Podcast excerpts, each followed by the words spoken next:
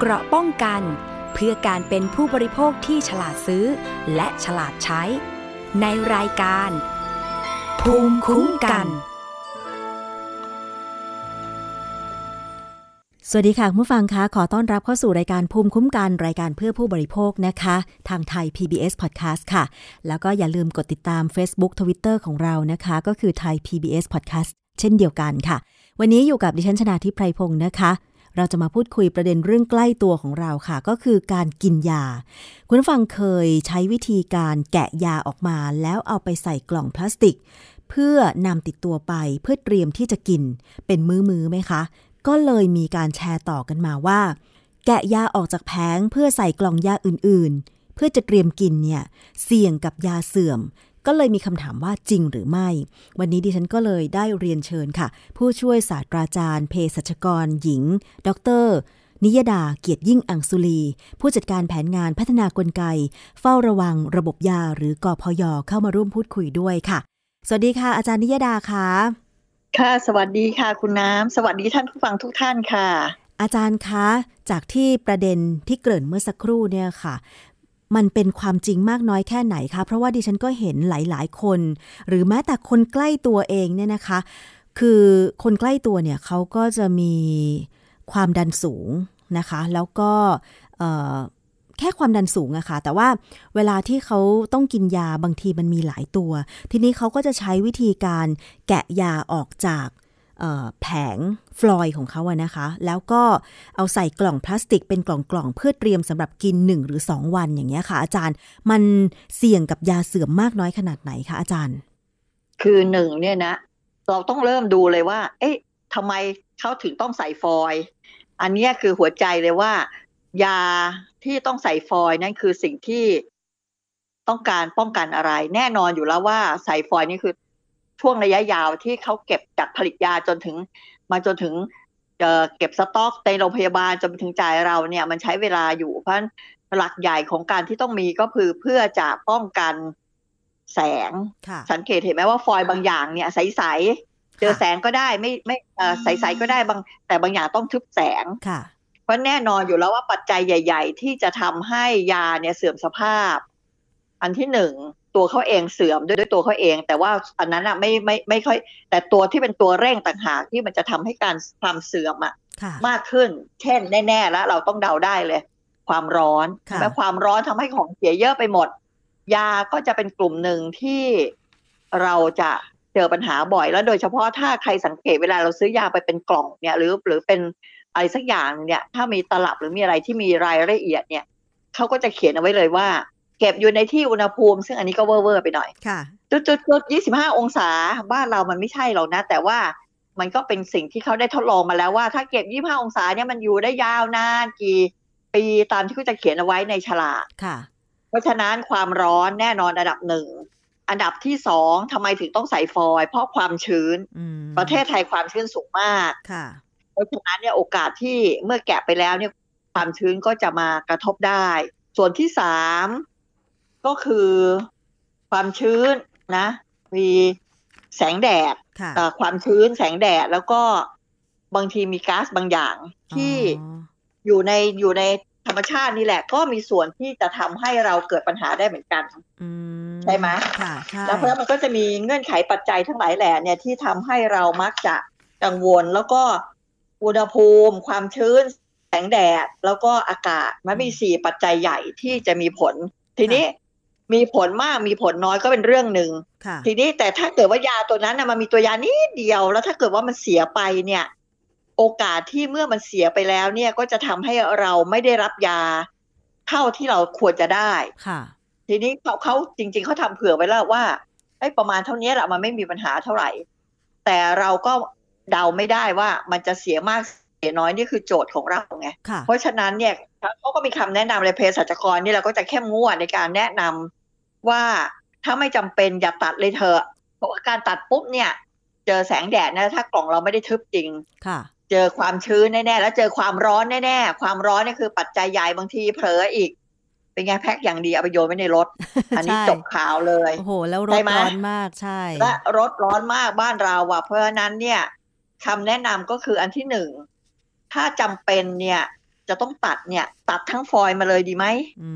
มใช่ไหมค่ะฟอยล์เนี่ยมันมีพื้นที่เหลือพอที่เราจะตัดได้ อันนี้จะป้องกันความชื้น ความแสงอะไรเนี้ยได้อยู่ระดับหนึ่งแหละ แต่ไอ้ความร้อนเนี่ยถ้าเรายังไปเผลออยู่ในรถก็จบข่าว เพราะฉะนั้นอันนี้ก็ต้องเตือนกันว่า ความร้อนที่เป็นตัวสำคัญนะค่ะด้วย นี่คือเรื่องที่หนึ่งค่ะเรื่องที่สองเนี่ย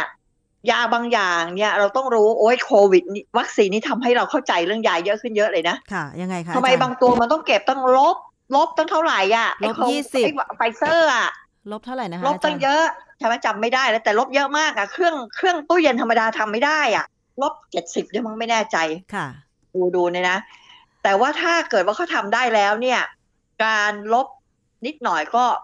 ยี่ห้ออื่น ๆ ก็จะมีมาตอนหลังไฟเซอร์ก็ปรับปรุงตัวเองดีขึ้นเยอะละวัคซีนตัวอื่น ๆ ก็ต้องปรับปรุงตัวเองด้วยว่า ถ้าทำได้ในการขนส่งในการอะไรเนี่ยควรจะต้อง ดูให้ดีว่าอุณหภูมิเท่าไหร่ เพราะฉะนั้นอย่าไปจำนะว่า เอาฉันใส่น้ำแข็งเลยดีไหม ใส่ไอ้เขาเรียกว่าอะไรน้ำแข็งแห้งเลยดีไหม จบข่าวนะ เพราะว่าค่ะวัคซีนหรือยาตาเนี่ย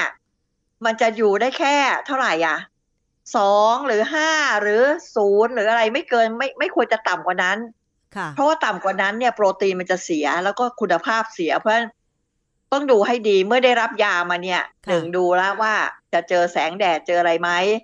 แล้วก็สองการเก็บ เก็บแบบไหนยาตาเนี่ยเก็บยังไงฮะยาตาเนี่ยไม่ใช่เอาเข้าช่องแข็งนะค่ะเข้าไอ้ตู้เย็นธรรมดาประมาณสองถึงแปดองศาเนี่ย ก็ได้ใช่ไหมใช้ได้คะและยาเออไม่ได้แล้วไม่ไม่ต้องไปเข้าช่องแข็งเด็ดขาดเลยไม่ได้ หรือวัคซีนหรือแม้แต่ อินซูลินที่บางคนจะต้องฉีดเวลาที่เป็นเบาหวานค่ะ ประเภทหนึ่งเนี่ยนะต้องฉีดเนี่ยก็ไม่ใช่ใส่น้ำแข็งแบบชนิดแข็งโจ๊ก มันก็จะมีความเหมาะสมในการที่จะบรรจุ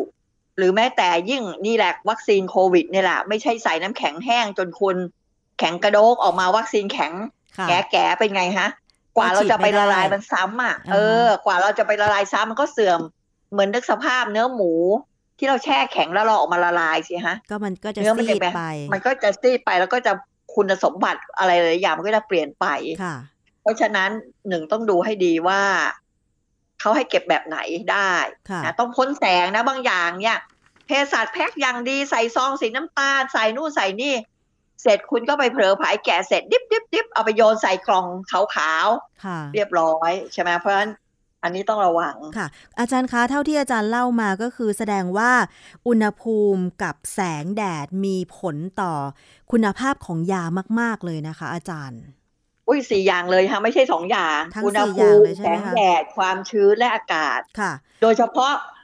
อุณหภูมิแสงแดดและความชื้นเนี่ยจะค่อนข้างเยอะอือฮึอุณหภูมิเนี่ยเป็นหมายเลขหนึ่งผู้จะว่าไปละ ความชื้นก็ว่าไปเป็นหมายเลขสองแสงแดดเนี่ยยาบางตัวเนี่ย เจอแสงไม่เป็นไรค่ะพอรับไหว แต่ค่ะบางตัวไม่ได้ คือเราต้องรู้ว่ายาตัวนั้นถูกแสงได้หรือเปล่าอืมเพราะฉะนั้นไม่ใช่ คือจะสังเกตเห็นว่าถูกแสงหรือไม่ถูกแสงเป็นไง เวลาเภสัชแพ็คมาเนี่ยมันจะมีซองสีน้ำตาลแล้วก็จะเขียนว่าเก็บให้พ้นแสงแดดใช่มาเลย อันเนี้ยก็ต้องดู ถ้าเขายังใส่ในซองขาวมาก็อาจจะใจชื้นได้หน่อย แต่ก็ถ้าเขายังอยู่ในฟอยล์เนี่ย เราก็ต้องระมัดระวังนิดนึงว่า โอกาสเสี่ยงที่แกะออกมาแล้วเนี่ยไปถูกความชื้นแล้วถ้าเกิดเราแพ็คไม่ดีไปถูกน้ำเนิ้มเข้าอีก ก็เสียหายได้ เมื่อเมื่อยาถูกน้ำเป็นยังไง มันก็จะแตกตัวแล้วเวลาเรารับประทาน แตกตัวไปปุ๊บเนี่ยหนึ่งคุณสมบัติมันก็ต้องเสียไปค่ะความแซบริตี้จะเสียไปและสองเมื่อเรากินไปแล้วเนี่ยมันไปแตกตั้งแต่อยู่ในคอเนี่ยบางทีมันก็บางอย่างมีรสเปรี้ยว บางอย่างมันมีการเคลือบที่อ๋อจะไปออกฤทธิ์ที่กระเพาะหรือทางเดินอาหารอย่างเงี้ยค่ะเขาจะมีการเคลือบพิเศษค่ะ เพราะฉะนั้นถ้าเราไปทำมันแตกตัวตั้งแต่แรกปุ๊บเนี่ย มันอาจจะสลายไปเลยไม่ลงในกระเพาะอาหารอืมอาจารย์อย่างนนี้ก็จำเป็น ยาเป็นแคปซูลค่ะอย่างเงี้ยดิฉันเคยแบบว่าเผลออะค่ะอาจารย์ เผลอทำมันร่วงแล้วก็แบบว่ามันไปโดนน้ำอย่างเงี้ย แล้วทีนี้คือตัวแคปซูลมันละลายนิดหน่อยคือสีของแคปซูลมันออกมาเลยอะไรอย่างเงี้ยอาจารย์อันนี้มันจะเป็นอะไรไหมคะคือแนะแนะนำนะ เอา ทิ้งไปเลย ทิ้งไปเลยใช่ไหมคะแต่ทีนี้ทิ้งไปเลย ทิ้งไปเลยนะ เพราะว่า เพราะว่าไอ้ความชื้นที่มันแปะอยู่บนแคปซูลเนี่ยเราไม่รู้ว่ามันจะมีโอกาสเสี่ยงที่จะเข้าไปถึงตัวยาเราหรือเปล่าค่ะใช่ไหมนะ โดยส่วนตัวแล้วจะไม่แนะนำให้ให้รับประทานต่อเพียงแต่ว่ามีปัญหาอยู่นิดเดียว ถ้าเกิดเข้าเป็นยาปฏิชีวนะ แล้วต้องกินให้ครบขนาดเนี่ยค่ะอันนี้เราก็จะต้องจดจำเพื่อจะไปบอกแพทย์แจ้งแพทย์หรือแจ้งเภสัชว่าทำตกน้ำไปนะ มีมีหลายแบบมีบางคนก็มีเหมือนกันนะพกยาไปทำไปทำมาตกน้ำเรือร่ม อะไรก็เกิดปัญหาได้เหมือนกัน ก็มีปัญหานะเคยเจอเคส หรือหรือบางคนเข้าห้องน้ำเผลอผายไม่ดีก็ทำร่วงลงไป ตกน้ำร่วงลงไปหรืออะไรเพราะฉะนั้นเก็บเนี่ยคุณต้องเก็บในกล่องหรือในอะไรที่แน่นอนแล้วก็อย่าไปถือรอดไปรอดมาแล้วที่สำคัญอีกอย่างหนึ่งที่จะต้องย้ำเตือน คือยาเนี่ย เด็กบางทีเผลอไปเปิดเล่น แล้วก็ไปไปกินเพราะยาอะไรที่เขาระมัดระวังมากห้ามเด็กรับประทานเนี่ยเขาจะมีแคปพิเศษค่ะ ทีนี้ยาของเราที่รับมาแล้วจากโรงพยาบาลเนี่ยบางทีมันไม่ได้มีแคปทุกกรณีใช่ เพราะเราก็ควรต้องเก็บให้พ้นมือเด็ก เพราะว่าบางทีใช่โรงไหมพยาบาลที่จ่ายมาก็จะเป็นซองซิปอะค่ะอาจารย์ แต่ว่าสมัยนี้ก็ใช่จะดีหน่อยเป็นซองซิปใสอย่างเมื่อก่อนจะเป็นจะซเป็อนงฟอยล์จะเป็นซองซิปที่แบบกระดาษว่า คุณหมอ หรือคุณพยาบาลก็จะเขียนเอ่อขนาดที่เราต้องกินก่อนอาหารหลังอาหาร แต่ว่าปัจจุบันนี้ก็คือปริ้นใส่กระดาษแล้วก็แปะลงไปซองยา อันนี้ก็จะอ่านอ่านได้ง่ายหน่อยนะคะ อาจารย์ใช่แต่ว่าโดยหลักแล้วเนี่ยถ้าทำได้แล้วยาอันไหนที่จำเป็นจริง ๆ นะเขาจะต้องใส่ไดฟอยล์มาให้นะอืมอันนี้อันนี้คือสิ่งที่ต้องย้ำว่ายาจำนวนหนึ่งจะต้องใส่ฟอยล์เท่านั้นค่ะจะไม่ใช่มีการนับเม็ด เพราะว่าโอกาสเสี่ยงที่จะเจอแสงเจออะไรทั้งหลายแหล่เนี่ย เขามักจะให้มาเป็นฟอยล์เลยอ๋ออัอันนี้ก็ต้องดูและและก็ที่สำคัญที่สุดเลยนะค่ะเวลาเราแกะนับเม็ดปุ๊บเนี่ย สิ่งที่เราจะเผลอไปคือหนึ่งเราจะไม่ได้เลเบลชัดเจนอืว่ามันชื่อยาอะไรใช่อันที่สองเนี่ยใช่ไหมอันที่สองที่นั่นกว่านั้นอีกคือ มันหมดอายุเมื่อไหร่อะใช่บนแผงมันจะมีเอาไว้พอเราแกะเสร็จปุ๊บ ถ้าเราแกะไปเยอะๆนั่นแหละคือความอันตราย ทีนี้หลายคนก็บอกเอ้ยวันสองวันค่ะโดยส่วนตัวแล้วเนี่ยนะ ถ้าวันสองวันสำหรับบะสำหรับตัวเองเนี่ย ยังยืดหยุ่นได้ แต่ว่าบางโรงพยาบาลนี่จะเข้มงวดมากเลยนะ ห้ามทำค่ะเนี่ยไปอ่านของรามารามาบอกว่า ไม่แนะนำให้แกะใส่ตลับนะค่ะแบบแกะเป็นเม็ดเลยนะควรจะอือฮึตัดตัดบรรจุมากกว่า ตัดทั้งแต่ฟลถ้าอยเหตุจำเป็นเนี่ยค่ะใช่ตัดทั้งฟอยล์ออกมาเลยเป็นหนึ่งเม็ดหนึ่งเม็ดเนี่ย ถ้าเรากินสองเม็ดเราก็ตัดสองเม็ดออกมาเลย แบบเป็น เอามาทั้งชุดเนี่ยค่ะก็จะทำให้ไม่สับสน อันนี้คือโดยหลักแล้วจริง ๆ คือคำว่าเราเรียกว่ามันว่า unit dose unit dose ก็คือยาตัวเนี้ยเราจะกินพร้อมกันห้าเม็ดสองเม็ดตัวนี้ตัวนี้ถ้าอยู่โรงพยาบาลเนี่ยเขาจะใส่มาในในถ้วยใช่ไหมค่ะใช่ถ้วยเล็ก ๆ มาให้ อันนั้นคือเขาจัดเดี๋ยวนั้นนะไม่ใช่เขาตัดข้ามวันหลายวัน เพราะว่ามีเราเคยเจอ อันเนี้ยชัดเลยคือยาทีบียาวัณโรค มันเป็นฟอยล์แต่ว่าเผอิญ มันห่างไกลที่ห่างไกลกว่าจะไปถึง ไปเก็บในตู้ซึ่งมันอยู่ในใกล้ความชื้น แล้วที่สำคัญคือสมัยก่อนก็อาจจะเผลอเลอพยาบาลเองหรือน้องผู้ช่วยหรืออะไรต่างๆ เนี่ยก็ตัดเลยเพราะว่ามันเดี๋ยวไม่ทันเนี่ยอัดเป็นเม็ดเอามาเลยใส่ถุงใส่ถุงรอไว้เลยปรากฏว่าแจ็คพอตไปเจอว่ามันไม่ได้ผล เพราะว่ามันชื้นอ๋อตอนหลังเขาก็เลยต้องออกระเบียบใหม่ว่าห้ามตัดเป็นเม็ดแต่ว่าจะต้องตัดทั้งฟอยล์มาอืมอันนี้ค่ะเป็น กติกาเลยว่ายาหลาย ๆ ตัวเนี่ย เช่น แน่ๆแล้ววิตามินซีเนี่ย เจอแสงปุ๊บคุณจะเปลี่ยนสีเป็นสีค้ำๆเลยอ๋อเสื่อมสภาพค่ะเจอความชื้นปุ๊บคุณเสื่อมสภาพเลย เพราะฉะนั้นเอาวิตามินซีที่เขาใส่ซองใส่ซองเป็นมาเม็ดเม็ด20สีส้ม30สีชมพูโอ้อันนั้นนะโอกาสเสี่ยงสูงที่มันจะไม่ไม่มีประโยชน์ อาจารย์ดิฉันเคยได้แถมด้วยอะค่ะอ่าเออนั่นแหละ ก็กลายเป็นเราเคี้ยวอะไรอะ เคี้ยวน้ำตาลผสมอะไรนิดหน่อย ไม่มีโดวิยตามิวินตามิซีนเลซียเออวิตามินซีอาจจะเหลืออยู่บ้างแหละ แต่ว่ามันนิดเดียวเองค่ะ เป็นก้อนวิตามินยาปฏิชีวนะเนี่ย โดยหลักแล้วเนี่ยควรจะต้องใส่ฟอยล์เพราะว่าถ้าเสื่อมไปแล้วแล้วทำให้ได้ยาไม่ได้มาตรฐานเนี่ย การที่จะไปฆ่าเชื้อได้เต็มที่ก็อาจจะมีปัญหาอืมหรือโดยเฉพาะบางตัวเช่นเตต้าไซคลิน ซึ่งเดี๋ยวนี้ไม่ค่อยเห็นใช้กันเนี่ย เตต้าไซคลินเนี่ยถ้าถูกความชื้นถูกแสงแล้วเสียเนี่ยมันจะเกิดสารพิษเลยนะอ๋อเหรอคะอย่างเงี้ยเออสำหรับเตต้าไซคลินเนี่ยเห็นชัดเลย แต่ว่าตัวอื่นๆเดี๋ยวนี้เขาก็จะระมัดระวังเรื่องนี้กันมากขึ้นอยู่ค่ะแต่ว่าอันนี้ก็ต้องก็ต้องดูว่าแต่ละโรงพยาบาลนะมียาอะไรเขาก็จะแจ้งเตือนมาค่ะเป็นต้นนะ วิตามินบีวิตามินบีก็เป็นตัวหนึ่งซึ่งจะเจอปัญหาเยอะกับเรื่องแสงเรื่องอะไรต่างๆ ก็ต้องระมัดระวัง อืมฮอร์โมนจะมีอยู่หลายตัวที่ที่เรามาระวัง เพราะฉะนั้นเวลาเอามาจากเภสัชปุ๊บเนี่ยโปรดดูซะหน่อยเก็บพ้นแสงหรืออะไรก็แล้วแต่เนี่ยอย่าไปแกะออกมาแล้วก็ล่อนจ้อนไปใส่ซองแยกกันไปแบบไม่มีแสงป้องกันแสงอะไรเลยเนี่ย อาจารย์ด้วย ส่วนค่ะมากที่เห็นแกะยาใส่ตลับพลาสติกตอนเนี้ย มันจะเป็นตลับพลาสติกที่เป็นแถวแถวๆ แถวละห้าช่องบ้าง แถวละหกช่องเจ็ดบ้าช่องงใช่ใช่ แล้วเป็นสีเหลืองสีฟ้าสีชมพู แต่ว่ามันโอ้เป็นพลาสติกคุณภาพขนาดไหนเราก็ไม่อาจจะรู้ได้นะคะ อาจารย์ แล้วคือคาดเดาว่าคงไม่ค่อยดีเท่าไหร่ แล้วเวคืลาอเห็นแกะเอาเม็ดยาล้นๆเลยอะค่ะใส่ล้วนๆเข้าไป ใช่อืมไม่มีกระดาษหรือว่าฟลอยด์หุ้มห่อเลยแบบเนี้ย ไม่ควรทำเลยใช่ไหมอาจารย์ อันเนี้ยอันเนี้ยถ้าเป็น หน่วยที่เขาเข้มงวดมากๆ โรงพยาบาล โรงเรียนแพทย์เนี่ยจะจู้จี้เยอะ เพราะเขาไม่แนะนำคืออย่างที่ว่าไงถ้าจะตัดให้ตัดทั้งฟอยล์มาค่ะอย่าแกะเป็นเม็ด ยกเว้นถ้าถ้าพอรับไหว แต่ต้องรู้นะว่าตัวนั้นคือไม่ได้เสื่อมจนย่ำแย่เนี่ย วันหนึ่งเราก็อาจจะยืดหยุ่น แต่อย่างที่ว่าถึงจะยืดหยุ่นที่เรากังวลคือว่าถ้ามันเจอแสงค่ะแล้วเข้าไปเก็บในที่ที่ไม่มีความชื้นในยความ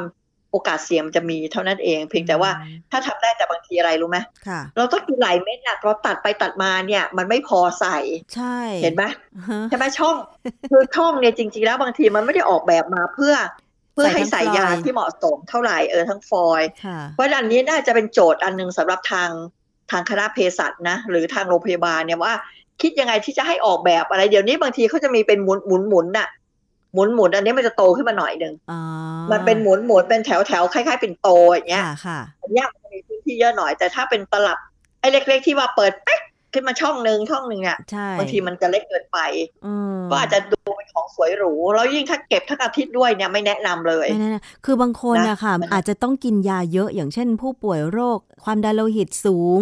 โรคเบาหวานโรคอะไรอย่างเงี้ยดิฉันเห็นบางทีคนแก่ๆก็ถ้าจะต้องเดินทางต่างจังหวัดก็เลย คิดว่าเออขี้เกียจพกยาไปทั้งถุง ก็แกะใส่เป็นเม็ดจัดเป็นชุดเป็นชุดไป เอาใส่กระเป๋าเดินทางได้สะดวกง่ายดายอะไรอย่างเงี้ยอาจารย์ แต่ด้วยส่วนตัวของดิฉันเองเนี่ยดิฉันกลัวว่าดิฉันจะจำไม่ได้ว่ายาเม็ดเนี้ยมันคือยาสำหรับอะไร ก็เลยไม่ค่อยแกะ ดิฉันจะพกไปทั้งถุงเลยอาจารย์ บางที ไปโรงพยาบาลอาจารย์ คุณหมอจ่ายยามาค่ะที่เป็นยาเกี่ยวกับโรคกระเพาะอาหาร มันจะต้องอยู่ในซค่ะองสี ซองสีทึบอะค่ะ ซองสีชาอ่าสีใช่น้ำตาซองลสีน้ำตาล ซองสีชา ดิฉันก็พกอันไปเนี้ยทั้งห่อแสดงว่าน่าจะต้องระมัดระวัง ใช่ค่ะททีนี้อย่างนี้ไงแต่เดี๋ยวนี้ถ้ามันมีฟอยล์มันก็ใจชื้นขึ้นมาหน่อย แต่ประเด็นมันอยู่ตรงนี้คือบางทีเนี่ยเขาจ่ายมาสามเดือน เราไม่ต้องคิ้วไปสามเดือนหรอกเราก็คำนวณไปสิเอาไปแผงหนึ่งอย่างละแผงใช่ไหมค่ะ อย่างละแผง แต่ประเด็นก็คือว่าอย่างละแผงต้องจำให้ได้นะว่า ไอ้แผงนี้มันกินเช้าเย็นนะใช่คือจะต้องมีอะต้องมีฉลากกับกำกับไปอะดิฉันแผจงนี้กินเช้าเย็นนะำอาจารย์นิยแผดางดิฉันที่กินเป็นคนวันละที่เม็ดจำไม่นะได้ คือดิฉันเป็นคนที่จำไม่ได้เออว่ายาเนี้ยกินตอนก่อนอาหารหรือหลังอาหาร ดิฉันก็เลยต้องพกไปทั้งถุงที่มันมีฉลากติดอะค่ะ ว่ายาเนี้ยกินก่อนหรือหลังอาหารแบบเนี้ย คือเป็นคนที่จำอะไรไม่ได้เลย เพราะฉะนั้นก็ต้องก็ต้องถ้าจำเป็นซึ่งเดี๋ยวนี้ ที่โรงพยาบาลอาจจะไม่ได้ให้มา ก็คือเอาขอซองมาค่ะที่มีติดฉลากเพิ่มค่ะหรือว่าเราเขียนฉลากเพิ่มเข้ามาเอง เป็นต้นเนี่ยค่ะเพราะว่าเดี๋ยวนี้บางทีเวลาเขาให้มามันเป็นคอร์สถึงสามเดือนเนี่ยเขาจะให้มาถุงเบลเลอร์เลยใช่แล้วก็จะมีติดฉลากใหญ่ๆ ซึ่งบางทีเราเดินทางอาทิตย์หนึ่งหรือสองวันสามวันเนี่ยมันมันพกไปทั้งหมดเนี่ยมันก็ลำบากค่ะ ถ้าเราหาสามารถหาถุงเล็กมาได้ แล้วก็ติดฉลากของเราเองเอาไว้กำกับ ให้เหมือนกับที่เราได้รับมาจากโรงพยาบาลค่ะก็จะทำให้มั่นใจ เพราะว่าบางทีทำไมเราแม้มีบางคนตัวเองก็เป็นนะต้องค่ะกินยาเหมือนกัน เอ๊ะมันกระเด็นตกไปเสร็จแล้วฉันจำไม่ได้ว่าฉันกินเม็ดไหนไปวะ มันกระเด็นตกไปหายไปเลย ใช่ใช่อะไรอย่างเงี้ยวุ่นวายอยู่ อันนี้คือสิ่งที่จะทำให้สับสน เพราะบางทีการจำเม็ดยาก็ทำให้สับสนได้เหมือนกันค่ะนะอันนี้ก็ต้องระวังค่ะว่าในในที่สุดเราเผลอไผลกินสลับ กันยังไงหรืออะไรเนี่ย ก็จะเกิดปัญหาได้เพราะการที่มีฉลากหรืออะไรที่บ่งบอกได้ว่าเป็นยาอะไรมันก็จะช่วยได้ค่ะอยู่พอสมควรแต่อันนี้เป็นสิ่งที่หลายคนว่ามันยุ่งยากมันต้องกินยาเยอะใช่ไหมแต่ถ้าเราอันเนี้ยต้องเป็นหน้าที่เภสัชไปหาวิธีการ คืออย่างอย่างเราเราเคยไปตามบ้านนอกเหมือนกันนะแล้วก็เขาก็จะมีปัญหาว่าผู้สูงอายุโดยเฉพาะสวนี่แหละเขามักจะจำไม่ได้ใช่มื้อเป็นมื้อเพราะเขาก็จะจัด เป็นเสื้อหรือชุดๆทำอะไรที่มันมีหลายเป็นชุดอ่าฮะๆแต่ชุดๆนั้นนะอย่างที่ว่าอย่าไปแกะเม็ดมันค่ะทำยังไงที่จะให้เป็นชุดแล้วแพ็คออกมาเป็นถุงถุงที่มันครบอืมครบชุดแต่ละมื้ออย่างเงี้ย อันนั้นจะดีที่สุดค่ะ อาจารย์แล้วก็ทำให้เราไม่หลงลืม แล้วทีนี้ค่ะยาที่ขายตามร้านขายยาที่เขาจัดเป็นชุดๆไว้ล่ะคะ อันนี้ก็คือจริง ๆ แล้วมันมันทำได้ถ้าเกิดว่ายานั้นเอ่อ สามารถที่จะเจอแสงเจออุณหภูมิอะไรอย่างนี้ได้เหรอคะกำลังกังวลว่าอย่างตอนเนี้ยไม่แน่ใจเหมือนกันว่าแถวต่างจังหวัดยังมีขายยาชุดอะไรอยู่ไหมอะคะอาจารย์ มีวันก่อนเพิ่งไปซื้อมาเอง แต่ว่าอย่างที่ว่าอันที่หนึ่งคือแอบไปไปไปพูดง่ายไปล่อซื้อมาอ๋ออันที่หนึ่งการจัดยาชุดล่วงหน้าเพื่อจะขายให้คนไข้ผิดกฎหมายนะพระราชบัญญัติยาไม่แนะนำ คือไม่ไม่ให้อย่าไม่ให้ทำค่ะเพราะฉะนั้นถ้าเป็นยาชุดแห้งคือจัดไว้เสร็จเลย หรือเป็นยาชุดสดก็คือบอกอาการเสร็จคุณก็เอาเอาจัดมาสี่ห้าอย่างแล้วก็ใส่ไว้ในถุงเดียวกันนี่เพิ่งไปเจอมาเมื่อ เมื่อปลายปีที่แล้วนี่เองค่ะไปต่างจังหวัดชายแดนมาอืมก็ไปจัดการบอกมาเลยปวดหลังปวดเอวเขาก็ดีนะอือฮึเขาไม่จัดเป็นชุดเราแต่เขาใช้วิธีอย่างนี้เอนเซดแก้ปวดหลัง ก็ใส่ไปเลยยี่สิบเม็ดซองหนึ่งค่ะยา คลายเส้น ใส่ไปอีกซองหนึ่ง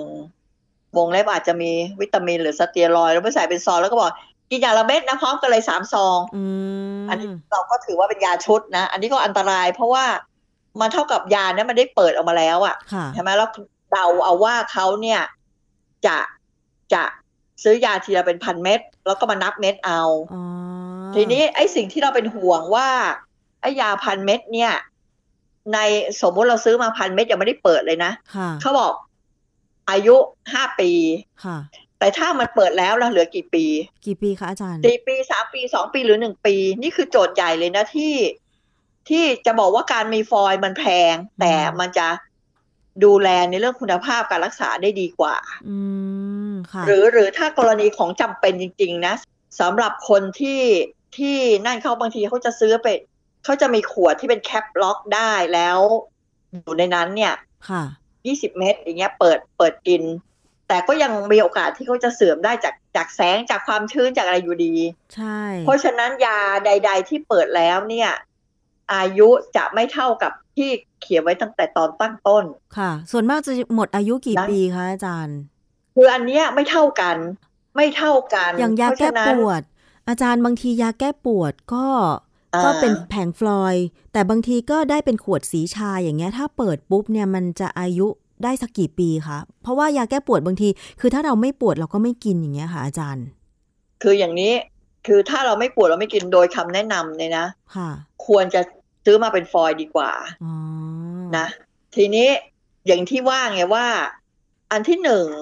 เขาแกะให้เรามาตั้งแต่เมื่อไหร่ไอ้ยาที่เขาแกะให้เราว่ามันหมดอายุเมื่อไหร่อื เราไม่รู้เลยนะใช่ว่ายาตัวเนี้ยซื้อมาแล้วสามปี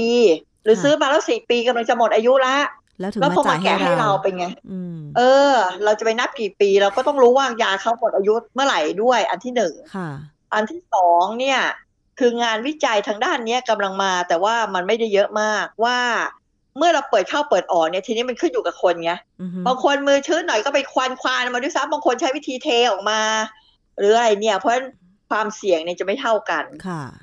แล้วก็อยู่ที่การเก็บที่ร้านด้วยว่าเอ้คุณเก็บดีแค่ไหนค่ะเพราะฉะนั้นยาบางอย่างที่เขาทำให้เปิดเปิดเปิดเปิดเอามาเทใช้เนี่ย บางคนเขาจะใส่ไอ้เม็ดดูดความชื้นเอาไว้ด้วย ใช่ในขวดยาเป็นต้นเนี้ย ทีนี้ไอ้เม็ดดูดความชื้นนะพอมันดูดไปเรื่อยๆมันก็ชื้นหมดอายุอือฮึสภาพเราก็ต้องรู้ตัวว่าไอ้มันหมดอายุสภาพต้องหา เม็ดใหม่ถุงใหม่มาใส่อย่างนี้เป็นต้นค่ะบางร้าน คือเคยไปเห็นที่ลาวนานมาละ ยาเขาเนี่ยใส่อยู่ในขวด แล้วก็ใส่ใช่แล้วก็โชว์เจอแดดแด้เลยอือฮึบางร้านของเมืองไทยมีหรือเปล่าไม่รู้ค่ะที่ยาคุณไปตั้งโชว์หน้าร้านแล้วก็เปิดเผยโล่งโจ้งอืมใช่แต่ว่าถ้าเป็นเภสัชกรอยู่เภสัชกรจะไม่ทำอันนี้เราได้รับการอบรมมาชัดเจนว่าไม่อันเนี้ยเป็นไม่ควรจะโชว์เป็นยาการปฏิบัติที่ถูกต้อง ไม่ควรจะโชว์ยา ให้มันให้โดนเจอแสงแดดแสงโดนใช่ความร้อน แล้วก็อาจารย์ไม่ควรจะเปิดเอาไว้เยอะๆ มาใส่ขวดเอาไว้ค่ะอืมอาจารย์แล้วอย่างนี้จะมีแนวทางในการที่จะให้ความรู้อย่างร้านสะดวกซื้อที่ขายยาพวกยาแก้ปวดยาอะไรอย่างนี้ด้วยไหมคะ เพราะว่ายังมีอยู่ แม้แต่ยาทาภายนอกเขาก็ยังขายอยู่นะคะ อาจารย์ คือโดยหลักอันนี้ตามกฎหมายเลยนะค่ะร้านสะดวกซื้อจะขายได้แค่ยาสามัญประจำบ้าน และยาแก้ปวดที่เป็นยาสามัญประจำบ้าน จะต้องเป็นแผงสิบเม็ดอืมเท่านั้นค่ะเป็นกระปุกโดยโดยหลักในยกระปุกร้อยเม็ดยังไม่ได้ด้วยซ้ำนะค่ะอันอันนี้เป็นต้นอันที่สองเนี่ยแต่ไอ้ไอ้ยาน้ำเนี่ยสิคือสิ่งที่เขาจะดูกันยังไง เพราะว่ามันจะต้องมีปกติเวลาถ้าทางบริษัทก็จะต้อง first in first out ยาตัวไหนที่เข้ามาก่อนแล้วมันมีอายุเท่าเท่ากันเนี่ยต้องจ่ายออกไปก่อน ค่ะ หรือยาตัวไหนอายุจะหมดเนี่ยมันจะต้องมีสต็อก ที่บอกว่ายาตัวนี้มีอายุแค่สองปีนะ แล้วก็ถ้าจะไม่ผิดโควิดวัคซีนเนี่ย อายุสั้นมากเลย เพราะว่าเขากันไว้ก่อนว่ามันไม่ควรจะเก็บไว้นานค่ะเพราะฉะนั้นเขาจะให้อายุทะเบียนก็สั้น แล้วก็อายุ product ไม่รู้เท่าไหร่หรือยังไงเนี่ย แต่ว่าส่วนใหญ่พวกเนี้ยโดยเฉพาะพวกยาน้ำยาที่เป็นโปรตีนที่เสียง่ายที่จะต้องอยู่ในที่เย็นเนี่ยค่ะโอกาสที่มันจะอายุยาวเนี่ย มันจะไม่ได้ยาวมากหรอกค่ะเพราะ พวกยาที่เป็นโปรตีนหรือเป็นอะไรพวกเนี้ย สารชีวะชีวะโมเลกุลทั้งหลายแหล่หรือ biological product ที่เป็นเขาเรียกว่าอะไรเขาเรียกว่าชีววัตถุเนี่ยค่ะพวกนี้ส่วนใหญ่จะเสื่อมสลายง่ายอยู่แล้ว เพราะฉะนั้นอายุจะสั้นอืมเนี่ยเราก็ต้องรู้ แต่ร้านชำเออนี่เป็นคำถามที่ดีนะ แล้วร้านชำเนี่ยเราจะตรวจให้เขาตรวจดูวันหมดอายุยังไงในเมื่อไม่ไม่มีเภสัชกร เพราะว่าร้านไหนก็ขายได้ ใช่ เพราะว่าเขาสะก็ดวไปกซื้ซื้ออก็เป็นร้านชำยาต่อมาาอีกทีหนึ่งหรือว่ามีสายใช่ส่งมาอะไรอย่างเงี้ยอาจารย์ถูกค่ะถูกแล้วแล้วเขาก็ไม่ได้มีคนมาตรวจหมดอายุด้วยนะเออใช่แต่ว่าอันเนี้ยอันเนี้ยเพราะฉะนั้นมันก็ต้องเป็นระเบียบที่กระทรวงสาธารณสุขน่าจะต้องออกมาจัดการกับร้านชำหรือร้านสะดวกซื้อที่ เอายาสามัญประจำบ้านไป ก็จะต้องมีหน้าที่ดูแลวันหมดอายุค่ะนะโดยส่วนตัวเชื่อว่าต้องเป็นอย่างนั้นค่ะไปนอกจากว่าถ้าเราเจอเลยเราก็ต้องไปแจ้งเขาเลย อย่างนี้เป็นต้นนะแต่โดยโดยหลักแล้วเนี่ยเขาเขาต้องมีหน้าที่และอย่างที่ว่าจะขายได้เฉพาะยาสามัญประจำบ้านเท่านั้น แม้แต่ยาที่เป็นแผงประเภทที่เราเรียกว่า ยาบรรจุเสร็จที่ไม่ใช่ยาอันตรายหรือยาควบคุมพิเศษเนี่ย ก็จะขายได้เฉพาะที่ขอยสองค่ะ ไม่ใช่ขายได้ทั่วไปเหมือนกันขายได้ทั่วไป ได้เฉพาะยาสามัญประจำบ้านเท่านั้นซึ่งมีประกาศรายการอยู่ อันเนี้ยผู้บริโภคก็จะหายากมากเลยว่า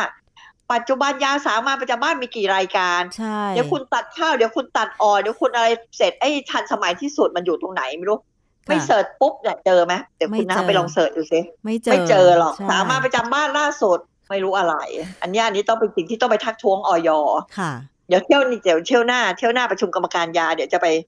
จะไปเรียกว่าอะไร ช่วยย้ำทักท้เตืวองนและให้ทักท้วงเรื่องนะคะนี้อาจารย์สองค่ะเรื่องสองเรื่องเรื่องหนึ่งคือ วันหมดอายุของยาสามัญประจำบ้านในร้านสะดวกซื้อค่ะจะตรวจยังไงหน้าที่สองรายการยาสามัญประจำบ้านให้ผู้บริโภคได้รับรู้ด้วย ควรจะมีทันสมัยให้เสิร์ชได้ง่าย ๆ นะใช่ค่ะยังไงหมออันนี้สิทธิผู้บริโภคเต็มที่เลย ค่ะ วันนี้ได้ข้อมูลดีๆ เยอะเลยนะคะ อย่างผู้บริโภคที่ไม่ใช่เภสัชหรือว่าบุคลากรทางการแพทย์ ก็จะได้มีแนวทางในการที่จะเก็บรักษายา เพราะว่ายาตอนนี้ก็ไม่ได้ถูกนะอาจารย์ใช่ไหมคะใช่ไปโรงพยาบาลใช่ทีหนึ่งเนี่ยโอ้โห คือราคายาไม่เท่ากันหรอกค่ะไปโรงพยาบาลรัฐก็อีกใช่ราคาหนึ่งไปโรงพยาบาลเอกชนก็อีกราคาหนึ่งเพราะฉะนั้นเนี่ยเราก็ใช่ควรที่จะได้ยาเต็มประสิทธิภาพ แต่ว่า ทั้งนี้ทั้งนั้นก็คือขึ้นอยู่กับตัวเรานี่แหละ ไม่ว่าจะอายุมากอายุน้อย แต่ว่ายังไงก็ตามเนี่ยถ้าเราเก็บรักษายาได้ถูกต้อง เราก็จะได้ยานั้นเนี่ยกินเข้าไปแล้วบรรเทาอาการเต็มประสิทธิภาพเต็มที่ทำให้เราหายจากโรค ไม่ใช่ว่า ยามันลดคุณภาพลง เพราะว่าเราเก็บไม่ถูก เรากินไม่ถูก เราแบบว่าได้ยาเสื่อมคุณภาพมา อันนี้มันก็ไม่ไม่ค่อยจะเป็นธรรมหรือว่าไม่ค่อยดีสักเท่าไหร่นะคะ อาจารย์ค่ะ อยากจะฝากอะไรทิ้งท้ายบ้างคะ ครับตะเกียบฟังมาจุ๊บฉุกคิดเลย ยามีสองแบบแบบหนึ่งคือบรรเทาอาการค่ะเช่นยาแก้ปวด ยาแก้ปวดไม่ได้รักษาโรคใด ๆ เลยนะ บรรเทาอาการค่ะกับสองยาที่รักษาจริง ๆ ซึ่งรักษาเนี่ยอาจจะเกิดกับตัวเราหรือเกิดกับเชื้อโรค ถ้ายารักษาที่ไปฆ่าเชื้อโรคเราก็เรียกว่ายาปฏิชีวนะ หรือยาไวรัสหรือยาต้านเชื้อราอะไรก็แล้วแต่คือยาต้านจุลชีพ ค่ะถ้าเป็นยาที่ทำกับตัวเราเองก็จะมีอยู่มากมาย เช่นยาลดความดันยานู่นนี่นั่นไป เพราะฉะนั้นเนี่ยในการเมื่อเดี๋ยวเราเราได้รับยามาแล้วเนี่ย เราก็ต้องใช้ให้มันถูกต้องดูแลยาให้ดีด้วยในเรื่องคุณภาพ แต่อย่างไรก็ดีเป็นสิทธิผู้บริโภคนะ ที่ควรจะต้องเรียกร้องว่าวันหมดอายุควรจะต้องถามหาค่ะจากเภสัชกรจากโรงพยาบาลหรือจากต่างๆไป ด้วยค่ะค่ะ วันนี้ต้องขอบพระคุณมากเลยค่ะ ผู้ช่วยศาสตราจารย์เภสัชกรหญิง ดร นิยดาเกียรติยิ่งอังสุลีนะคะ ที่เข้ามาให้ความรู้แล้วก็พูดคุย แล้วก็จะได้ปฏิบัติกันอย่างถูกต้องเกี่ยวกับการเก็บรักษายานะคะ ขอบพระคุณค่ะอาจารย์คะค่ะค่ะด้วยความยินดีค่ะสวัสดีค่ะไปต่อกันที่เรื่องของลิ้นจี่กันบ้างค่ะคุณผู้ฟัง เวลาพูดถึงลิ้นจี่คุณผู้ฟัง คิดถึงลิ้นจี่ที่ปลูกที่จังหวัดอะไรคะ ที่จังหวัดสมุทรสงคราม ก็เป็นอีกหนึ่งจังหวัดนะคะที่ลิ้นจี่มีชื่อเสียงมากว่ามีรสชาติอร่อยหวานหอมนะคะ แต่ว่าตอนนี้มันมีบางอย่างที่เกิดขึ้นก็คือว่า มีพ่อค้านำลิ้นจี่จากพื้นที่อื่นค่ะ ไปขายแล้วก็อ้างว่า เป็นชื่อพันค่อมอัมพวา ซึ่งชาวสวนลิ้นจี่อัมพวาสมุทรสงครามตัวจริง เขาเกรงว่าคุณภาพและรสชาติมันจะต่างกันทำให้อาจจะเสียชื่อเสียงลิ้นจี่อัมพวาได้นะคะ แล้วก็อาจจะทำให้ส่งผลทำให้ราคานั้นตกต่ำนะคะ เพราะฉะนั้นเนี่ยจึงมีการออกมาบอกนะคะ เกี่ยวกับเรื่องนี้ด้วยเหมือนกันว่า ถ้ายังไงเนี่ยขออย่าได้ไปแอบอ้างว่าเป็นลิ้นจี่อัมพวา ถ้าไม่ได้ปลูกในอัมพวาแท้จริงนะคะ เกษตรกรผู้ปลูกลิ้นจี่ พันค่อมในอำเภอบางคนทีและอำเภออัมพวา จังหวัดสมุทรสงครามค่ะ ก็ได้เริ่มเก็บเกี่ยวผลผลิตลิ้นจี่ เพื่อนำออกไปขายแล้วนะคะ โดยในช่วงต้นของฤดูเก็บเกี่ยว ราคาลิ้นจี่พันค่อมเกรด A เนี่ยมีราคาสูงถึงกิโลกรัมละ 200 บาทค่ะ แต่ว่าเกษตรกรผู้ปลูกลิ้นจี่พันค่อมในอำเภออัมพวาและบางคนที หลายคนยอมรับว่ามีความกังวลว่าราคาลิ้นจี่จะตกต่ำเนื่องจากมีผู้นำลิ้นจี่จากพื้นที่อื่น เข้ามาจำหน่ายในจังหวัดสมุทรสงคราม แล้วก็แอบอ้างว่าเป็นลิ้นจี่พันค่อม และปลูกในอัมพวา ทั้งที่มีรสชาติและคุณภาพที่ด้อยกว่า ไปฟังเสียงของเกษตรกร ปลูกลิ้นจี่อำเภออัมพวา คุณชวลิตค่ะ ลิ้นจี่อัมพวาจะเอกลักษณ์ของเขาจะลูกจะกลมใหญ่มากครับ แล้วก็รสชาติหวานเนื้อแห้ง แถวนั้นรสชาติเหมือนเราไหมผมลองกินมาแล้วจะไม่เหมือนนะครับไม่เหมือนนะจะเนื้อออกแฉะแล้วเม็ดจะเม็ดจะใหญ่ครับ ของเรานี่เม็ดเล็ก จะเนื้อเยอะครับผม ทางด้านประธานสภาเกษตรกรจังหวัดสมุทรสงครามก็ยืนยันว่า ได้ประสานให้เจ้าหน้าที่พาณิชย์ จังหวัดสมุทรสงคราม เข้าตรวจสอบร้านค้า โดยเฉพาะร้านที่ตั้งอยู่ริมถนนสายพระรามสองว่าหากนำลิ้นจี่จากพื้นที่อื่นมาจำหน่าย ห้ามติดป้ายที่อ้างว่าเป็นลิ้นจี่พันค่อมที่ปลูกในอำเภออัมพวา และอำเภอบางคนที เพื่อป้องกันผู้ซื้อเข้าใจผิดนะคะ ซึ่งเราจะไปฟังเสียงของ ประธานสภาเกษตรกรจังหวัดสมุทรสงคราม คุณชัยยันอยู่สิริค่ะเรื่องอย่างที่ทางพาณิชย์แจ้งมาเนี่ยนะครับว่าเขาก็จะพยายามลงไปตรวจกันนะครับนะว่าคุณถ้าเป็นลิจีที่อื่นนะครับคุณจะติดป้ายคำว่าลิจีอัมพวาหรือลิจีสมุทรสงครามไม่ได้นะครับอันนี้มันจะทำให้ลูกค้าเนี่ยนะครับซึ่งซื้ออาหารลิจีจากที่พระรามสองที่อยู่ในเขตสมุทรสงครามเนี่ยทำให้เขาเสียความรู้สึกว่าได้ทานลิจีที่รสชาติมันไม่ใช่ของอัมพวานะครับ ขณะที่ชาวสวนลิ้นจี่ในจังหวัดสมุทรสงครามนะคะ ซึ่งมีพื้นที่การปลูกลิ้นจี่รวมๆแล้วมากกว่า 5,200 ไร่ ก็ได้มีการเตรียมจัดกิจกรรมเชิญชวนนักท่องเที่ยวรวมถึงผู้ต้องการ บริโภคลิ้นจี่เนี่ยให้เดินทางไปเลือกซื้อลิ้นจี่ถึงสวน เพื่อให้ได้คุณภาพลิ้นจี่ที่ดี และรสชาติดี สร้างความเชื่อมั่นแก่ผู้บริโภค เพื่อช่วยพยุงราคาลิ้นจี่พันค่อมอัมพวาไม่ให้ตกต่ำด้วยนะคะ จริง ๆ แล้วมันก็เป็นความซื่อสัตย์อย่างหนึ่งเนาะคุณผู้ฟังของคนขาย คือถ้าคุณนำลิ้นจี่จากสวนไหน พื้นที่ไหนไปขายเนี่ยก็ต้องบอกผู้ซื้อตามความเป็นจริงว่า ลิ้นจี่พันนี้นะมาจากพื้นที่นี้ ไม่ใช่ไปแอบอ้าง จากพื้นที่หนึ่งแล้วก็บอกว่าเป็นลิ้นจี่มาจากอีกที่หนึ่งที่มีคุณภาพดีกว่า ซึ่งถ้าเกิดคนชิมเขาชิมแล้ว เขารู้ว่า เอา้า รสชาติไม่เหมือนลิ้นจี่อัมพวาเลย รสชาติไม่เหมือนลิ้นจี่พันโน้นพันนี้เลยทำไมถึงอ้างแบบนี้ อันนี้มันก็จะสร้างความเสียหายนอกจากชื่อเสียงแล้วเนี่ยนะคะ ความเชื่อมั่นผู้บริโภคก็ไม่มีด้วยนะคะ ก็จะลดน้อยลงไปด้วย เพราะฉะนั้นก็คือทำการค้าแบบซื่อสัตย์อะคะ่ะคุณผู้ฟังนะคะ ถ้าเป็นลิ้นจี่จากพื้นที่ไหนก็บอกตรงๆ ลิ้นจี่เชียงราย ลิ้นจี่เชียงใหม่ ลิ้นจี่ฝางอะไรอย่างเงี้ย ลิ้นจี่ลำพูนอะไรก็ว่าไปนะคะ อย่างลำไยก็เหมือนกันคุณเมื่อฟัง อย่างลำไยเนี่ยหลายคนบอกว่าต้องลำพูนสิ อืม คือดิฉันก็ไม่แน่ใจว่า เขาให้ฉายาลำไยลำพูนเมื่อไหร่แต่ได้ยินมาตั้งแต่เด็กๆแล้วนะคะว่าถ้าเป็นลำไยลำพูนเนี่ยคุณภาพจะดีหวานกรอบอะไรประมาณนี้นะคะ แต่ตอนนี้คือ จังหวัดอื่นที่ไม่ใช่ภาคเหนือก็ปลูกลำไยกันเยอะ เช่นจันทบุรี แต่ไม่ได้มีความกังวลใจใด ๆ ถ้าเกิดว่าผู้ขายจะบอกว่า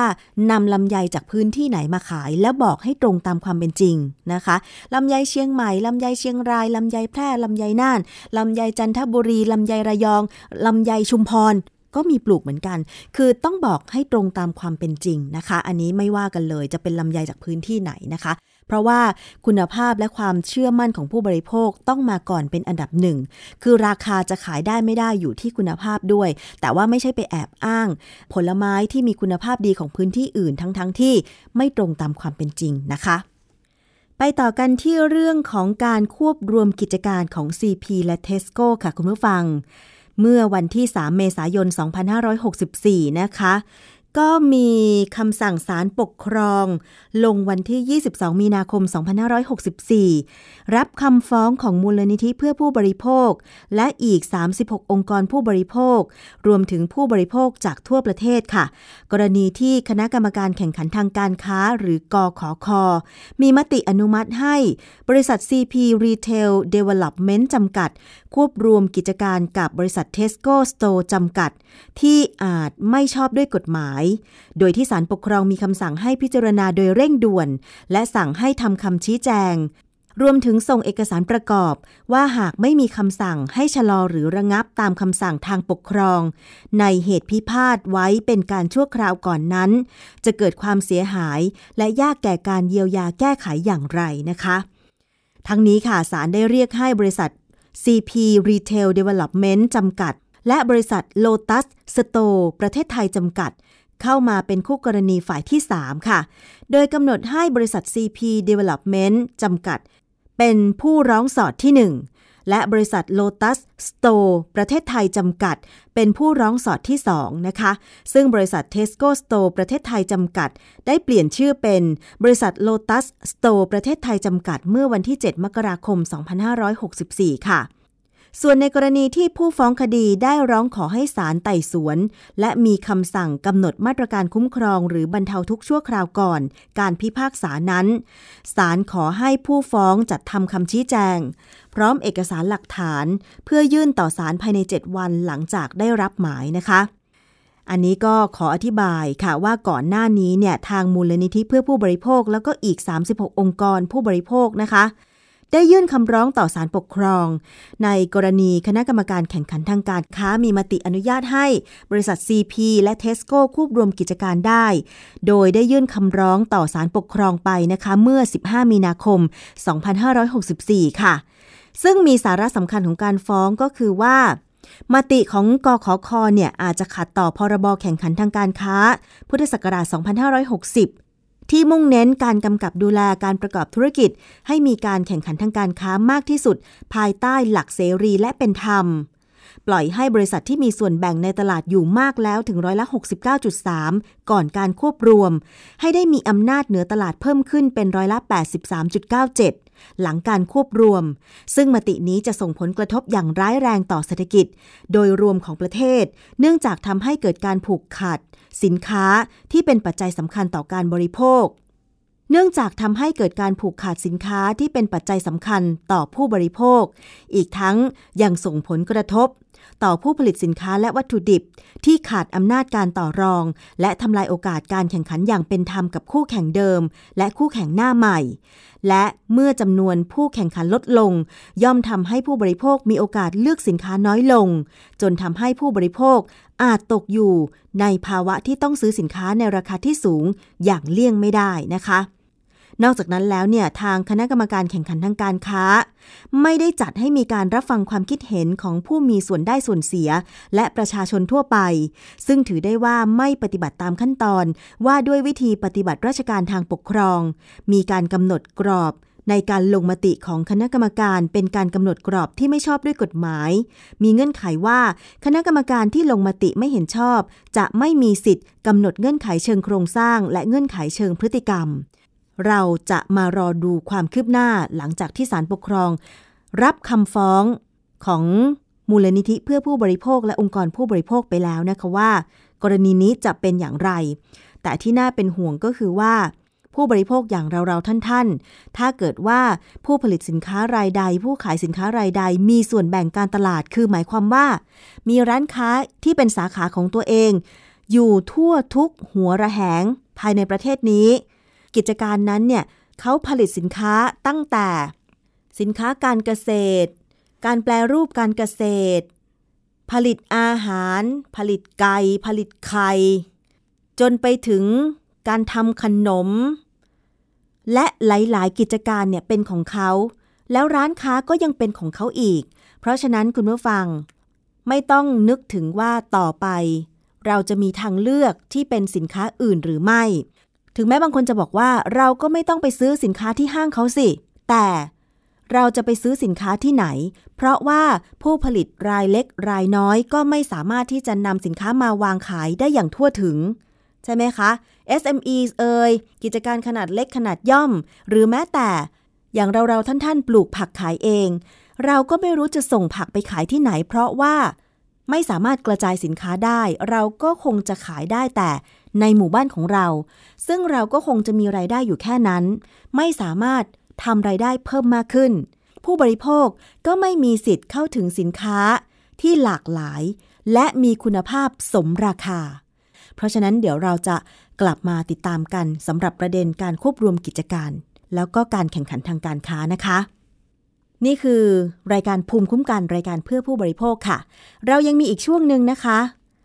ก็คือคิดก่อนเชื่อ วันนี้ดิฉันคุยกับดรแก้วกังสดานนภัย นักพิษวิทยา ในเรื่องความเข้าใจเกี่ยวกับการบำบัดมะเร็งนั้นสำคัญสำหรับญาติผู้ป่วยค่ะ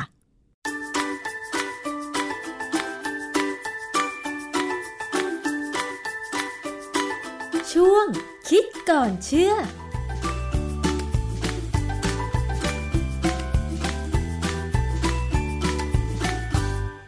พบกันในช่วงคิดก่อนเชื่อกับดรแก้วกังสดานนภัยนักพิษวิทยากับดิฉันชนาทิพไพรพงศ์นะคะ วันนี้มาพูดถึงเรื่องของการบำบัดมะเร็งกันอีกสักครั้งหนึ่งค่ะคุณผู้ฟัง เรามีความรู้ความเข้าใจแค่ไหน ในการบำบัดมะเร็ง คือบางคนเนี่ยอาจจะมีญาติที่เจ็บป่วยเป็นโรคมะเร็งหรือเพื่อนๆ ใช่ไหมคะ แต่บางคนก็อาจจะ เพิ่งตรวจเจอว่าตัวเองเป็นมะเร็ง แต่ทีนี้เนี่ยเราเข้าใจว่าเอ๊ะมะเร็งมันคือเซลล์เนื้อร้าย แล้ว สิ่งที่เรารับรู้กันมาก็คือว่าต้องไปโรงพยาบาล แล้วก็ไปฉายแสงไปคีโม เพื่อยับยั้งเซลล์เนื้อร้ายนั้น เพื่อจะได้หายจากอาการมะเร็ง แต่ทีนี้การปฏิบัติตัวอื่นๆล่ะคะ เราจะต้องปฏิบัติตัวอย่างไรให้มันถูกต้องอ่าเรื่องนี้เกี่ยวกับทางด้านพิษวิทยาอย่างไร มีงานวิจัยอะไรรองรับบ้างต้องไปคุยกับอาจารย์แก้วค่ะ อาจารย์คะ ประสบการณ์ที่บางทีก็ไม่อยากจะเจอก็คือว่าการเจ็บป่วยด้วยโรคเรื้อรังนี่แหละค่ะ อย่างเช่นโรคมะเร็งเนี่ยถือว่ามีผู้เจ็บป่วยเป็นอันดับต้นๆ มีสถิติเป็นอันดับต้นๆ ของประเทศเลยก็ว่าได้นะคะ ทีนี้การเข้ารับการบำบัดมะเร็งเนี่ยนอกจากตัวผู้ป่วยจะต้องดูแลตัวเองแล้วญาติของผู้ป่วยเองก็มีส่วนสำคัญในการที่จะทำให้ผู้ป่วยหายจากมะเร็งได้หรือไม่ใช่ไหมอาจารย์ ใช่เลยทั้งนี้เนี่ยมันเป็นประสบการณ์ตรงของผมนะ ผมมีคนข้างเคียงเป็นมะเร็งเต้านมใช่ไหมค่ะญาติเนี่ยหรือคนข้างเคียงเนี่ยสำคัญมากที่จะให้ support เขาใช้คำว่า support คือให้กำลังใจดูแลอะไรก็ตามเนี่ยนะซึ่งมันเป็นเรื่องสำคัญที่ว่าผู้ป่วยเนี่ยจะอยู่หรือจะไป ก็ด้วยเรื่องแบบนี้นะค่ะบางคนเนี่ยพอป่วยเป็นมะเร็งบางอย่างเนี่ยนะญาติพี่น้องลูกสามีภรรยาอะไรก็ตามเนี่ย มีแต่แดกดัน หาว่าขี้เกียจบ้างอะไรได้บ้างพรานตายไปเลย ซึ่งอันเนี้ยเป็นเรื่องที่น่ากลัวเพราะฉะนั้น อีกเรื่องหนึ่งที่ญาติพี่น้องต้องเข้าใจคือเรื่องการบำบัด คือค่ะผ่าตัดเนี่ยมันธรรมดานะค่ะผ่าตัดเนี่ยเขาก็ตัดจิ้งออกไป แต่บางอย่างเนี่ยเราไม่อยากตัดอะอย่างเต้านมเนี่ยอือฮึใช่ไหมหมอปัจจุบันเนี่ยเขาพยายามจะไม่ตัดพยายามจะเอาเฉพาะส่วนที่มีปัญหาออกไป จากนั้นเนี่ย พอเอาส่วนที่มีปัญหาออกไปแล้วเนี่ยเขาก็พยายามเอาเนื้อที่อื่นมาแปะอย่างเงี้ยก็ทำให้มันจะต้องเกิดปัญหาว่า จากนั้นกลัวไหมว่าไอ้เซลล์ที่ตัดออกไปมันหมดหรือเปล่าอือฮึ เซลล์มะเร็งมันยังอยู่ค้างอยู่ในตัวไหมค่ะเพราะว่าอะไร คนที่เป็นมะเร็งเนี่ยนะสิ่งหนึ่งที่ควรจะต้องรู้คือระบบภูมิต้านทานเขาแย่ลงค่ะเขาแย่แล้วมันถึงเป็นมะเร็งนะแน่ๆนะ คราวนี้พอผ่าตัดไปแล้วเนี่ยก็ต้องมีการทำคีโมกับค่ะฉายแสง ตอนทำคีโมกับฉายแสงเนี่ยเป็นตอนที่ทรมานมากคีโมคืออะไรนะคะคีโมมันมาจากคำว่าคีโมเทอราปีคีโมก็คือเคมีคอลนะคีโมมาจากคำว่าเคมีคอลเทอราปีคือการบำบัดคือการบำบัดให้หายไปนะฮะเอ่อ การทำคีโม อีกอันหนึงก็คือการใช้แสงหรือ radiation therapy เอ่อการใช้แสงเนี่ยมันก็จะเป็นเรื่องการที่ว่าเขามักจะทำหลังจากคีโมแล้ว คือพอทำคีโมไปแล้วเนี่ยภูมิต้านทานจะร่างกายจะอ่อนแอเขาจะรอให้กลับคืนมาสักพักหนึ่งให้มันดีขึ้นมา แล้วก็ไปฉายแสงขณะฉายแสงเนี่ยภูมิต้านทานก็จะต่ำลงอีกค่ะร่างกายก็จะอ่อนแออีกครั้งหนึ่งอือฮึเพราะฉะนั้นผู้ป่วยต้องสู้ให้ได้ ถ้าสู้ได้ผ่านไปได้ ก็จะมีโอกาสรอดและอยู่ได้นานขึ้นไปเรื่อยๆยิ่งถ้าเป็นการค้นพบมะเร็งแบบต้นๆนะ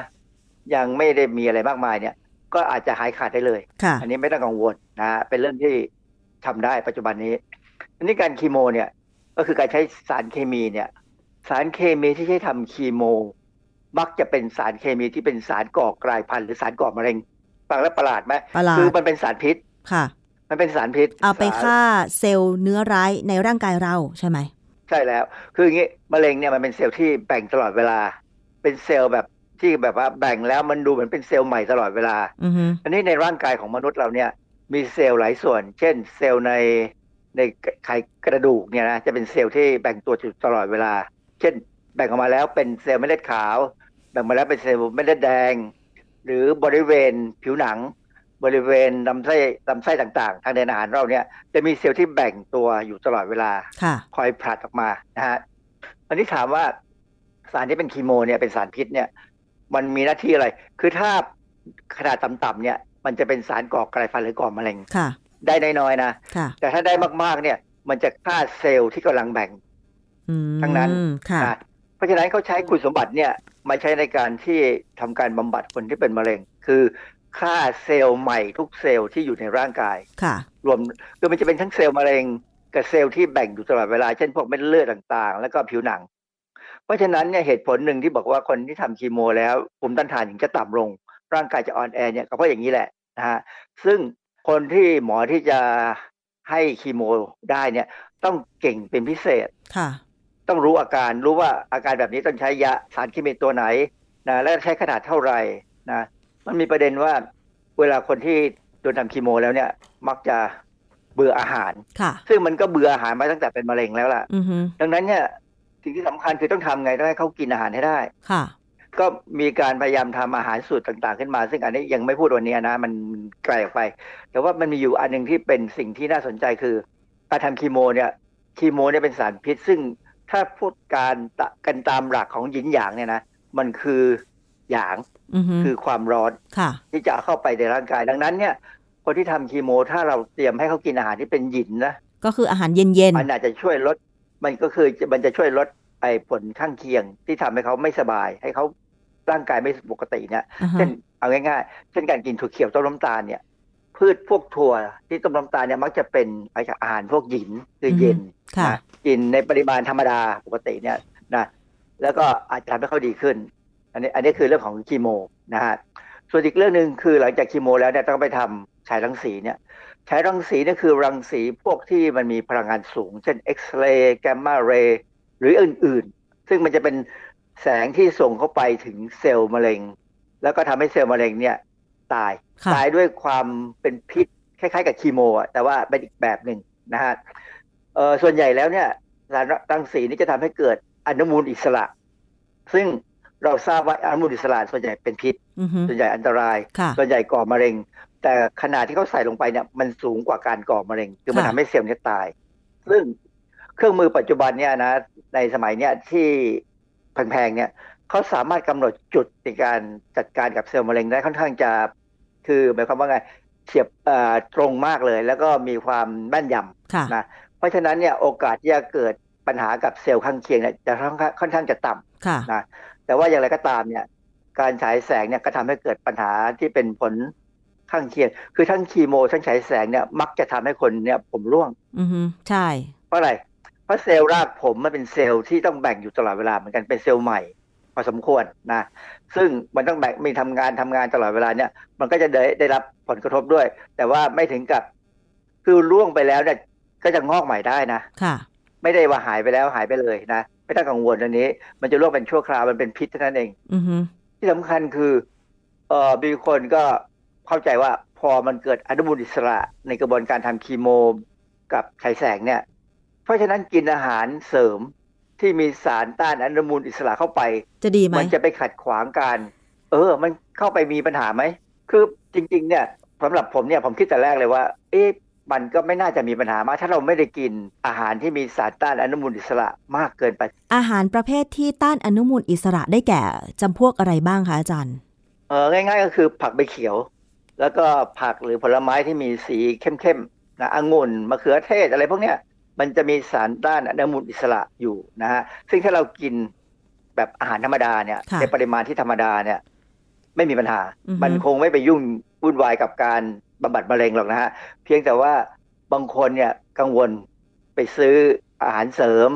ที่มันมีสารต้านอนุมูลอิสระที่เขามีขายเยอะแยะเลยนะ เข้าไปดูในเว็บไซต์เนี่ยโฆษณาขายเยอะมากนะค่ะถามว่าถ้ากินลักษณะอาหารเสริมเนี่ยจะมีปัญหาไหมมีไหมคะผมก็เลยไปดูข้อมูลทางวิชาการ พบว่ามันมีบทความเรื่องหนึ่ง ชื่อ Do Antioxidant Interfere with Radiation Therapy for Cancer ซึ่งตรงกับประเด็นที่เราสนใจมากเลย บทความนี้ก็บอกว่าสารต้านอนุมูลอิสระต่างๆเนี่ยมันไปยับยั้งหรือขัดขวางการใช้แสงที่บำบัดมะเร็งไหมคืออันนี้เขาเขาดูแค่เรื่องของการฉายแสงนะเขาไม่ได้ดูเรื่องคีโมนะยังหาบทความไม่เจอค่ะเออบทความนี้ตีพิมพ์ในวารสารชื่อ Integrative Cancer Therapy ปี 2007 นะฮะคือเขาบอกว่าโดยทั่วไปแล้วเนี่ยแพทย์ที่ดูแลการทำรังสีบำบัดในผู้ป่วยมะเร็งเนี่ย มักไม่แนะนำให้กินผลิตภัณฑ์เสริมอาหาร ที่มีสารต้านอนุมูลอิสระในปริมาณสูงค่ะนะแต่ว่าแพทย์ทางเลือกเนี่ยแพทย์ทางเลือกนะเขามักจะแนะนำว่าระหว่างหรือหลังการทำรังสีบำบัดเนี่ย ผู้ป่วยควรได้รับการเสริมสารต้านอนุมูลอิสระให้พอเพียงอือฮึเพื่อเสริมให้การบำบัดมะเร็งเนี่ยได้ผลดีอ้าวทำไมขัดและกันลดผลข้างเคียง คือจะว่าขัดก็ไม่เชิงขัดหรอกคืออย่างนี้ ถ้าถ้าเรากินในปริมาณที่ ไม่สูงมากนักเนี่ยมันควรจะช่วยเสริมทำให้เซลล์เนี่ยกลับคืนมาอยู่ที่คือร่างกายเนี่ยมันจะอ่อนแอใช่ไหมตอนที่โดนคีโมูหรือโดนฉายแสงก็ตามเนี่ยนะจะอ่อนแอลงเนี่ย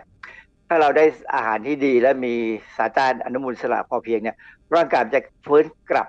ขึ้นมา เพื่อต่อสู้กับการฉายแสงครั้งต่อไปหรือพักฟื้นคีโมครั้งได้ต่อปเร็วขึ้นใช่ไหมน่าจดีคะกว่าฮะแต่ว่าดังนั้นเนี่ยในบทความที่ผมกล่าวเมื่อกี้เนี่ย เขาก็เลยไปเสาะดูข้อมูลที่ว่ามีการศึกษาเรื่องแบบนี้สักประมาณเท่าไหร่ ว่ามันมีผลยังไงปรากฏว่าผลโดยรวมที่ได้ออกมาคือสารต้านอนุมูลอิสระ ไม่น่าจะมีผลต่อต้านการทำรังสีบำบัดอือหฮึรือการฉายแสง ซึ่งอันนี้ก็ทำให้เรารู้สึกดีขึ้นนิดนึงแต่ก็ไม่ได้หมายความว่าให้ไปซื้อผลิตภัณฑ์เสริมอาหารมากิกินเยอะเพราะว่า เออคนธรรมดาเนี่ยนะแค่กินผลิตภัณฑ์เสริมอาหารที่มีสารต้านอนุมูลอิสระมากๆเนี่ย ก็เสี่ยงอันตรายต่อการเป็นอะไรต่ออะไรแล้วค่ะเป็นมะเร็งก็ตามเนี่ยนะดังนั้นเนี่ยคนที่เป็นมะเร็งอยู่ไปได้มากๆเนี่ยมันจะมีปัญหาไหมมันไม่น่าที่จะทดไปทดลองนะอือฮึคือผมแนะนำว่ากินอย่างธรรมดานี่แหละ คือกินอาหารให้ได้ก็ก็พอแล้วกินอาหารที่มีผักผลไม้ครึ่งหนึ่งเนี่ย ก็น่าจะพอเพียงแต่ว่าขอให้มุ่งเน้นที่พอถ้าเราฉายรังสีครบเอ่อกินทำคีโมครบเนี่ยนะกินอาหารให้ครบกินอาหารให้ได้สารต้านอนุมูลอิสระให้พอเพียง มันก็จะช่วยทำให้ร่างกายได้ฟื้นได้เร็วขึ้นอ่าฮะความจริงอันเนี้ยผมเจอกับตัวเองก็คือคนข้างเคียงเนี่ยค่ะดีขึ้นมาทันที แล้วก็อยู่มาปัจจุบันนี้ หมายความว่าคือได้รับการทำคีโมและฉายแสง แต่ว่าก็กินอาหารที่มีสารต้านอนุมูลอิสระ ก็เลยกลับฟื้นตัวได้เร็วอย่างนี้เหรอคะอาจารย์ ประมาณนั้นเลยคือคือเขาสนใจเรื่องการดูอาหารที่ครบห้าหมู่และมีประโยชน์มีอะไร คือคือมีความสนใจเรื่องอาหารและการออกกำลังกายดีขึ้นกว่าก่อนเป็นอืมดังนั้นเนี่ย ผมจึงพยายามบอกคนทั่วๆไปว่า เราควรจะออกกำลังกายนะ กินอาหารให้ครบส่วนนะก่อนจะเป็นไม่ใช่เป็นแล้วถึงมาปรับนึกออกไหมว่าป้องกันก่อนจะมาบำบัดรักษาค่ะ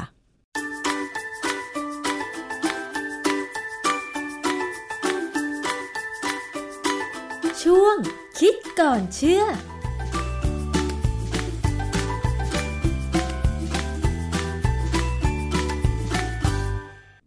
และนี่ก็คือช่วงคิดก่อนเชื่อนะคะ ที่อาจารย์แก้วจะนำงานวิจัยแล้วก็เรื่องราวใกล้ตัว มาอธิบายหลักการทางวิทยาศาสตร์ให้เข้าใจได้ง่าย ๆ ค่ะ รายการภูมิคุ้มกันวันนี้หมดเวลาลงแล้วค่ะ ขอบคุณสำหรับการติดตามรับฟัง ทุกช่องทางของไทย PBS Podcast ดิฉันชนะทิพไพรพงศ์ต้องลาไปก่อน สวัสดีค่ะ ติดตามรายการได้ที่ www.thaipbspodcast.com แอปพลิเคชัน Thai PBS Podcast หรือฟังผ่านแอปพลิเคชัน Podcast ของ iOS Google Podcast Android Podbean SoundCloud และ Spotify ติดตามความเคลื่อนไหวของรายการและแสดงความคิดเห็น โดยกดถูกใจที่ facebook.com/thaipbspodcast